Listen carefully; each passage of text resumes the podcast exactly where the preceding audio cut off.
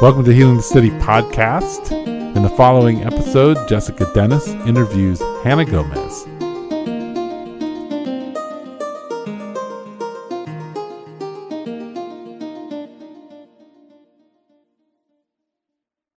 Hi, everybody. Thank you so much for joining us today. I'm Jessica Dennes, and I'm here with my friend Hannah Gomez. Hi, thank you for having me. Um, so, yeah, I'm Hannah Gomez. Um, I used to be a school librarian. I'm now a PhD candidate at the University of Arizona studying children's and young adult literature. Well, and you brought up, so going back to just why, so using social media to, to become informed. Um, certainly, that's not the only place to be informed and not the only place you should be informed, but I think a lot of people do use try to use social media for social justice. And so the question for you that we talked about was how how do you do that? How do you what's an appropriate way to use your platforms to talk on issues? I think um, the answer is definitely going to depend on whether you are someone with a lot of privilege or less privilege. Um, but I mean, everyone has some areas of their life where they have more or less of that. Um, so I think part of it is the more people you follow, you know, the more perspectives you're hearing, the more you should consider amplifying before adding your own voice, which is not to say you're not entitled to speak, but if you maybe have no experience with this thing rather than like rephrasing a person whose identity that is maybe just retweet them or add a like wow this is everyone should read this article but not not restate someone else's thing when they've already said it perfectly and they are the person who's like the authority on the matter. Um, so i think being humble in that way and amplifying and speaking up when you do have the privilege to do so but not speaking over is mm-hmm a good place to start. Um, because there are other times like i have had friends where i've been like i need you to come in and handle this white nonsense on my page right now because i this person is exhausting me and i need another white person to put them in their place. And i have some good friends who are like on it! and they go do it. So if you're a person with privilege there are also places where i mean i do this with a lot of like fat phobia and fat acceptance because i'm a fitness instructor and i'm not fat but I also understand that like scientifically and social justice wise, like fat actually doesn't mean unhealthy or terrible or unworthy of love or ugly or any of these things. So when I see someone like being bullied for that, I'm like, hi, like I actually have like multiple like certifications in this area. You should be listening to my friend who actually has this experience. But if you're not, here I can come in as like, you know, yeah. I don't be a knight in shining armor, but certainly like as a person who this you know closed-minded person might be more inclined to listen to let me see if i can put you in your place. Um, which i mean i think that certainly takes missteps. I have gotten called out for things but i think for the most part i've been good at being humble and maybe reaching out to a person and being like hey i was out of line.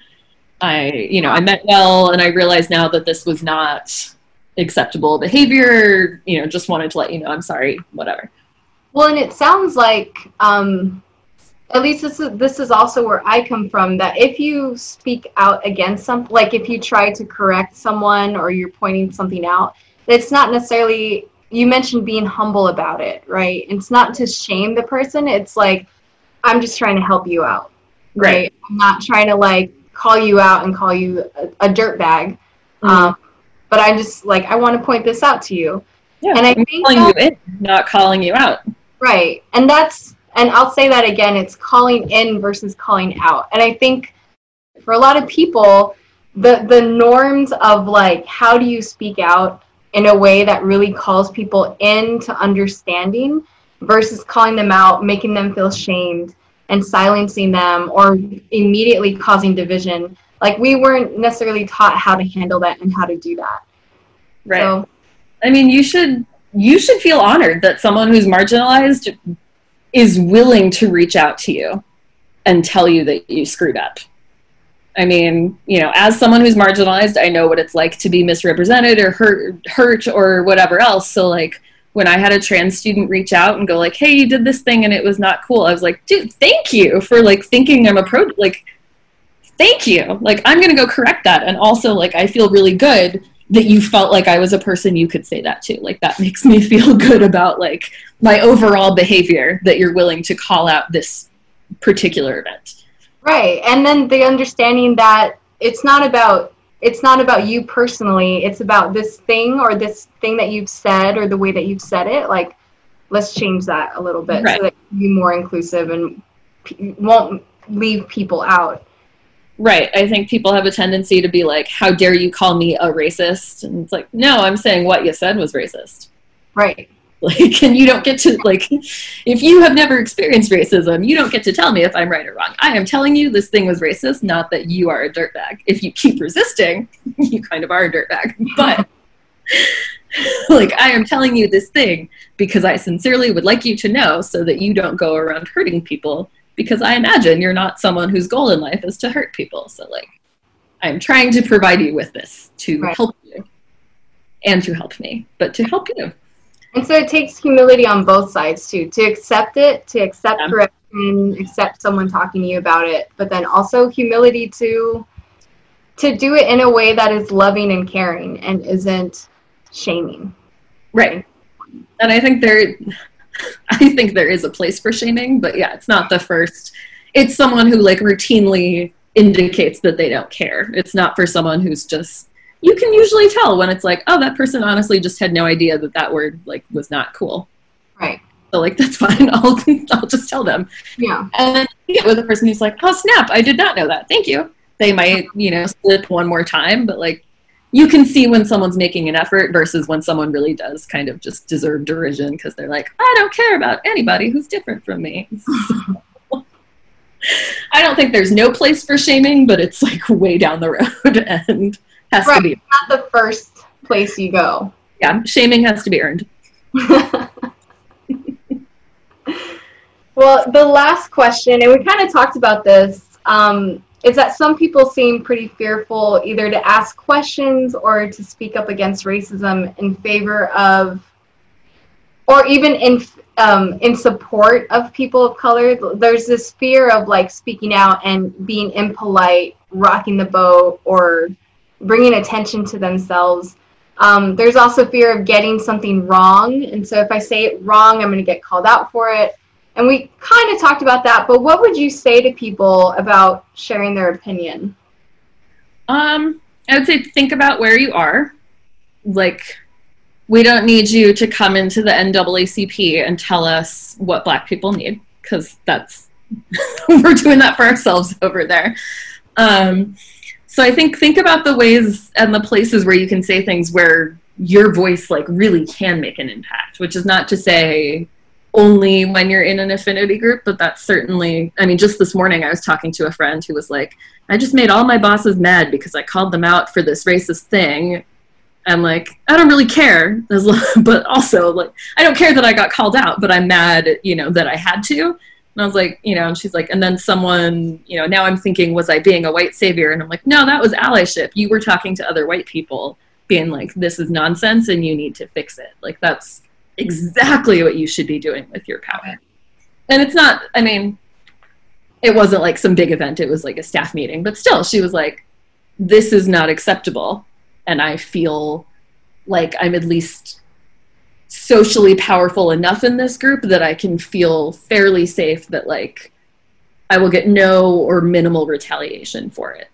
Right. So I think thinking about where am I if, you know, a person who's actually like kind of being I don't want to say attacked necessarily, but like who's being targeted by this language or this action or whatever were to call it out, how would it be received? Are they even here to call it out? How might I be able to call it out in a way that like people will listen to because I'm considered less threatening or because I'm the only one here? But yeah, where do you have influence and where will your voice matter and make a difference? Right. Where do you have social power?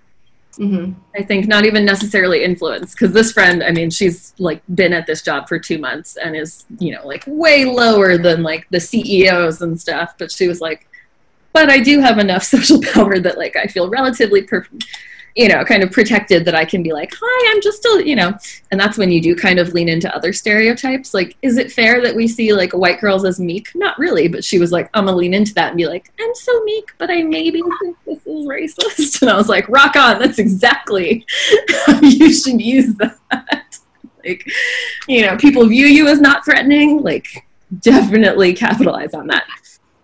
Um, yeah, and I think there's other places. Um, I don't know if this organization is still doing stuff, but there was this Facebook page called White Nonsense Roundup, and it was like specifically people who were like, you know, people of color should not have to continually explain why things are racist. So if like stuff's getting out of control on your Facebook, tag us, and like we will come in and be like, okay, do you really need a white person to explain this to you? Here I am, white, and I'm going to do this, which is like hilarious but another really great thing about it and you don't you know need strangers you could ask a friend to do that but was that they not only were using their social power as you know like another white person to be like maybe you'll listen to me but reiterated your friend right here has already said all of these things so the fact that you are not listening to them but you are listening to me kind of like reinforces my whole point Right. so i think yeah so i think there are ways you can kind of use your social power but underscore by the way, I shouldn't need to be the one who's doing this. You all should have been listening to the person who was like bringing this up in the first place.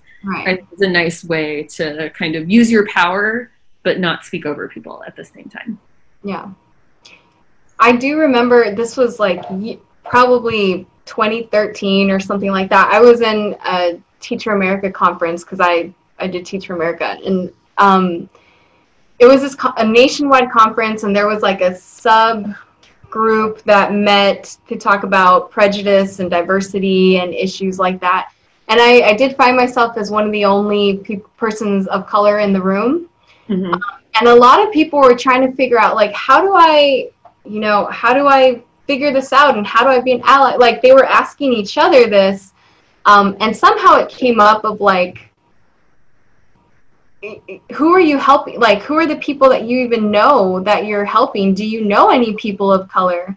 Um, and it also came up of like do you follow any people of color on social media? Like are you Right. listening to any people of color outside of you know are you outside of your world? Are, are there any other voices that you're hearing? And before you want to like jump in and like save that group how about you listen to that group and see what they're saying and see what they care about Absolutely. And like, yeah, even if you live in the most homogenous, like tiny town in America, like just grab an issue of Essence and read it just to see like what people are talking about. And yeah, this is where Twitter is great and where reading books is great. And yeah, just maybe like try a new channel on Spotify or, you know, listen to a new podcast. Like there are so many ways to create a community even if you can't physically because you literally do not have access to people but social media gives you a way to like enter a community enough to at least like see what they care about without having to ask permission because twitter Right. anyone posting on twitter is saying you are welcome to read my thoughts not you need an invitation that's what the platform is and i think people struggle with that sometimes because facebook is so different mm-hmm. and they're like, "Well, I wouldn't just like friend a stranger." And it's like, "No, of course not. That's very creepy." But Twitter is already there, and like the the supposition is anybody can read this, and I won't necessarily know who they are. So anything I'm posting here is a thing that I am comfortable with any old person seeing. Otherwise, I wouldn't be putting it. So like. I think getting over that point of like shyness and just understanding like the parameters of different platforms is important because you don't need to be friends with someone on Twitter to read what they say and value it and learn from it. And that's really powerful. thank you so much for your time thank you for just helping me on this journey of trying to like help people get into different conversations about important topics Yeah. And anyone who wants to talk to me on Twitter after they join, because they're totally going to join, it's SHG McLicious. Um, and you can do similar things on Instagram. That's such a great place to practice social justice practices as far as like following artists of color or from other marginalized backgrounds and, you know, small businesses and stuff like that. So that's not as much my expertise, but it's certainly a place where I constantly have to remind myself to do that same type of work. Like, how many artists am I following who, you know, are different from me and working on that? Thank you for having me. Yeah. Thanks for listening, people out there.